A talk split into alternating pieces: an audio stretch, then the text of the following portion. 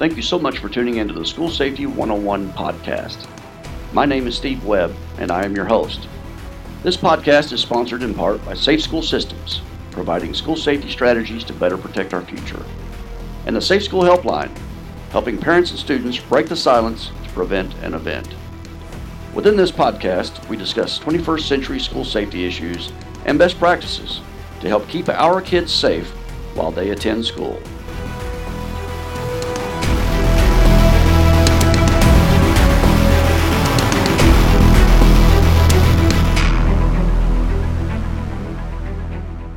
Hi, folks. I am so glad to be back here talking with you on the School Safety 101 podcast. My schedule absolutely exploded with speaking engagements and trainings over the past couple of years, so much that I, I had to put this show on hold. I certainly expected it to slow a bit, or maybe even that I could manage it all, but the time it took to travel and train made it difficult to get back in the saddle. But now that I'm back, let's make the most of it and get right to it.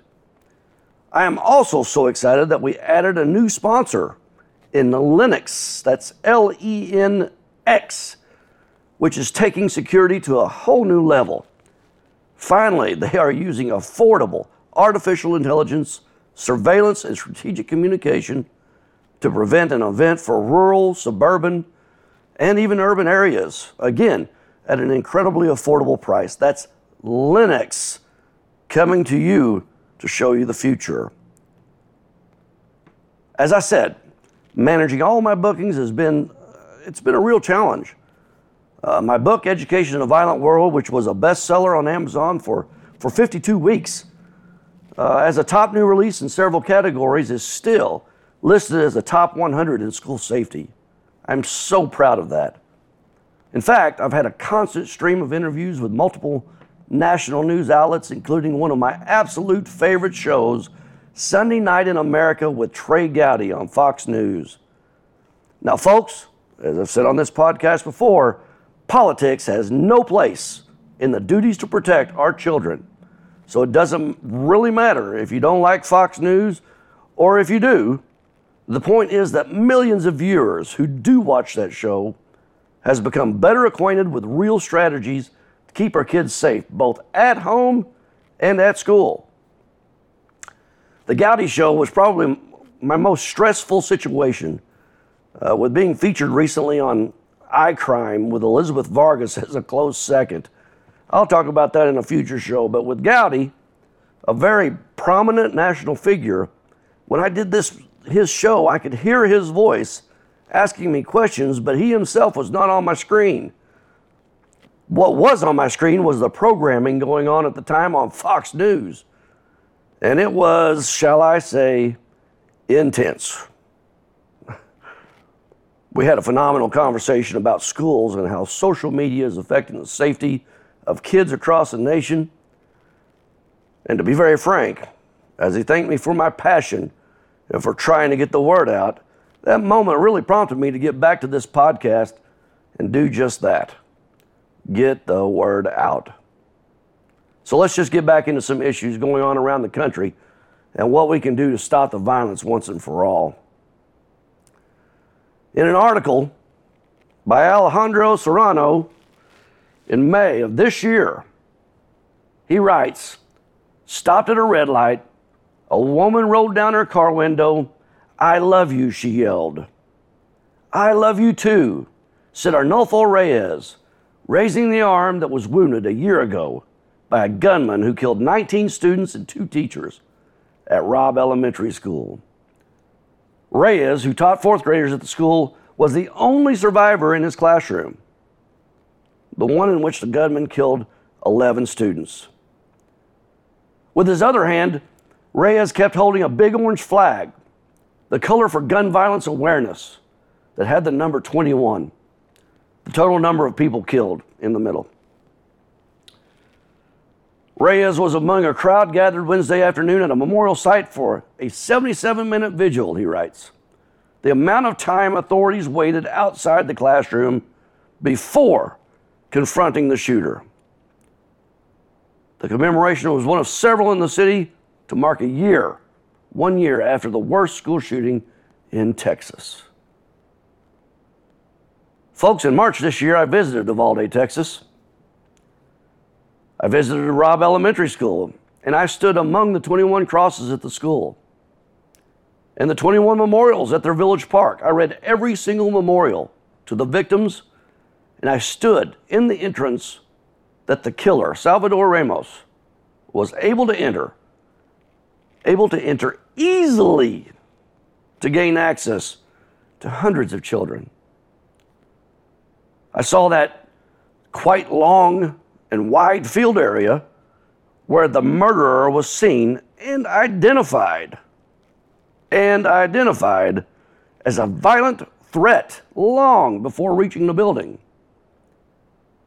You see, I walked the distance from where his vehicle was disabled in that drainage ditch and where he fired upon responding citizens who saw the wreck and just wanted to help him. They were coming from that funeral home that was next door. While I couldn't enter the school due to, to a locked eight foot fence, with a black windscreen all around the building, there are more than enough reports of how the classrooms were unlocked and he had extremely easy access to those precious children long after we learned from incident after incident in our past that a locked classroom door, in the vast majority of incidents, keeps kids from being killed as the shooter is looking for easy targets. Let me say that again. Keeps kids from being killed as the shooter is looking for easy targets to be famous. While there, I interviewed one of the two state troopers who were assigned to watch the school. Two were assigned to watch the school, of which the state does 24 7, 365 days per year, even though there are no children attending school there anymore. Due to the ongoing litigation, there was very little he could tell me particularly about the response of law enforcement. But I really wanted to talk to him about how two words, two absolutely wrong words in that situation, stopped highly trained and extremely motivated law enforcement officers from breaching that door and saving countless lives. Those two fateful words are barricaded subject. With little doubt, those two words caused the deaths of several that day. You see, this was a, a different two word event. This was an absolutely classic example of the other two words that should have been used and would have allowed law enforcement to do what they do best.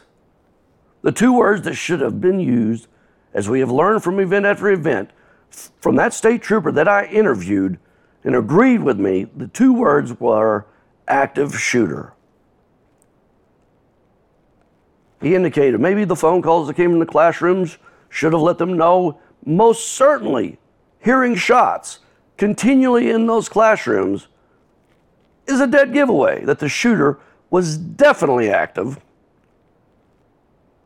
As a radar instructor, which is rapid response for law enforcement, through the Alice Institute, we are taught to use whatever means necessary to stop anything that is active no matter the directives coming from the various agencies.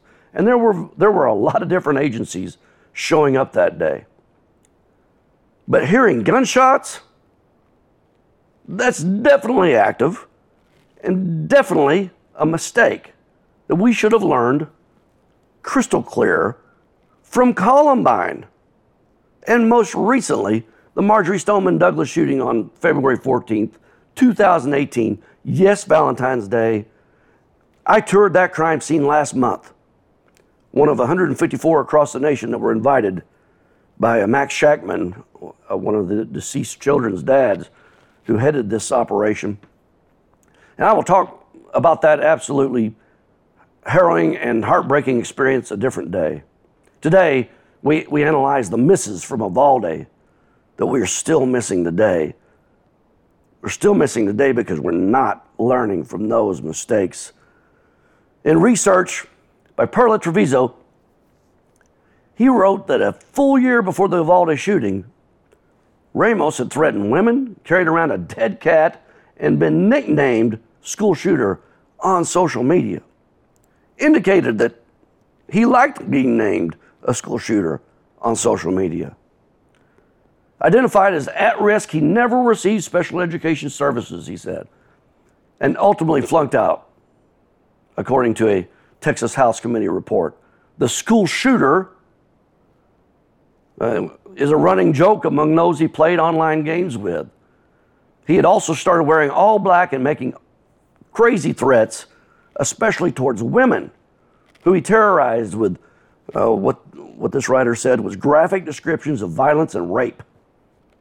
All of these actions are identified by the United States Secret Service's research on active shooter pre attack behaviors.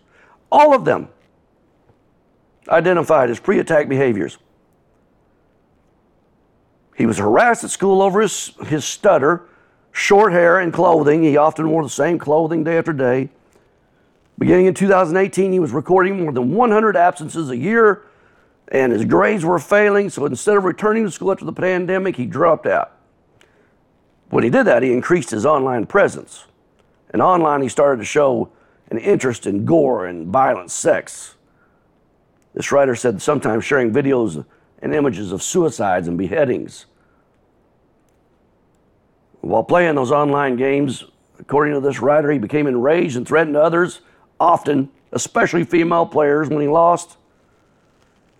He even told someone he was going to be a school shooter. And they just kind of laughed it off. Became increasingly fascinated with previous school shootings. And posted that for others to see so he could gain notoriety. Folks, this is the cynosure effect that I continually speak about I spoke about in my book. I found that in my research to be a primary indicator of the downward spiral to violence. But despite all the threats and violent talk, none of his online behavior was reported to law enforcement. None of it. We as a society have become so numb to this behavior, accepting it as some sort of perverted norm of a grouping of misfits, perhaps of the bullied, perhaps even the bully who wants unlimited power.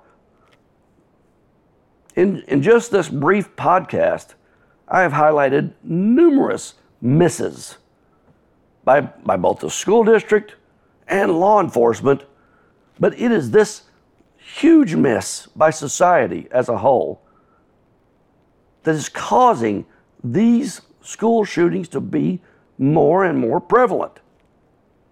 This complacency, when hearing sensationalized rants and just playing them off as just free speech or maybe uh, he's just a kid, he will grow out of it. Or how about this one? That's just the way Ramos is. He's just crazy. We in law enforcement are highly trained in identifying pre attack behaviors. We're constantly driven to learn behaviors and, and, and know and understand which behaviors are threatening so that we can go home safely after our shift. Teachers, not so much. Administrators, nada. Communities, no way. Kids, never are trained on what to look for in this type of behavior. Folks, if you want to stop violence before it happens, then you have to identify not only the structural issues that we concentrate every single day on that allow that vulnerability in our, in our buildings, like unlocked doors, staff who are not properly trained, but we must train our children that sometimes, sometimes they're not just words to get attention. Sometimes there is meaning in the words that leads to an end, a tragic end. Sometimes, when you share those words with people who can connect the dots, impending events are stopped, people are saved. I'm tired of finding all of the misses after an event. Folks, these are not curveballs. Many of these misses were fastballs right down the middle, and we aren't even in the batter's box, so to speak. Police officers will keep training on mitigating an active shooter. Schools will keep practicing lockdowns one time a year. And politicians will keep the focus on the guns rather than on the people using the guns because that's what, that's what makes the news. If it smells, it sells. That's easily controlled information. Easily controlled. When, when I train schools with my safe training program, they get the, the same exact training that law enforcement receives on pre attack behaviors. They get the same information that the FBI receives and collates in data to determine if there is a threat that they need to address. Yes, understanding how to lock down a facility quickly is important information. Yes, you should practice it. But with this safe training program, I want to train your mind. I want to make sure that you are looking at behavior threads that lead may lead to pathways of some type of niche, some type of violent niche, and, and understanding the learner mindset empowers you. It's meant to empower you to not only be safe in school, but everywhere you go in public.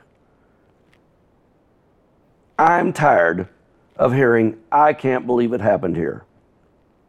Because what they should be saying is, I can't believe we didn't stop this before it happened. Folks, we are out of time for today. Uh, there's so much more we can unpack on this, but I'm going to leave it for, for further podcasts. I'm going to talk about the Marjory Stoneman Douglas tour, uh, where I toured the crime scene. And uh, uh wow, talk about a tough situation. Thank you so much for tuning in to the School Safety 101 podcast. I hope you gained some insight, motivation, and a, and a passion to help. My name is Steve Webb, and you can reach me at www.drstevewebb.com. That's www.drstevewebb.com with comments or suggestions or any ideas that can help keep our kids safe as we are all in this together for a safer tomorrow.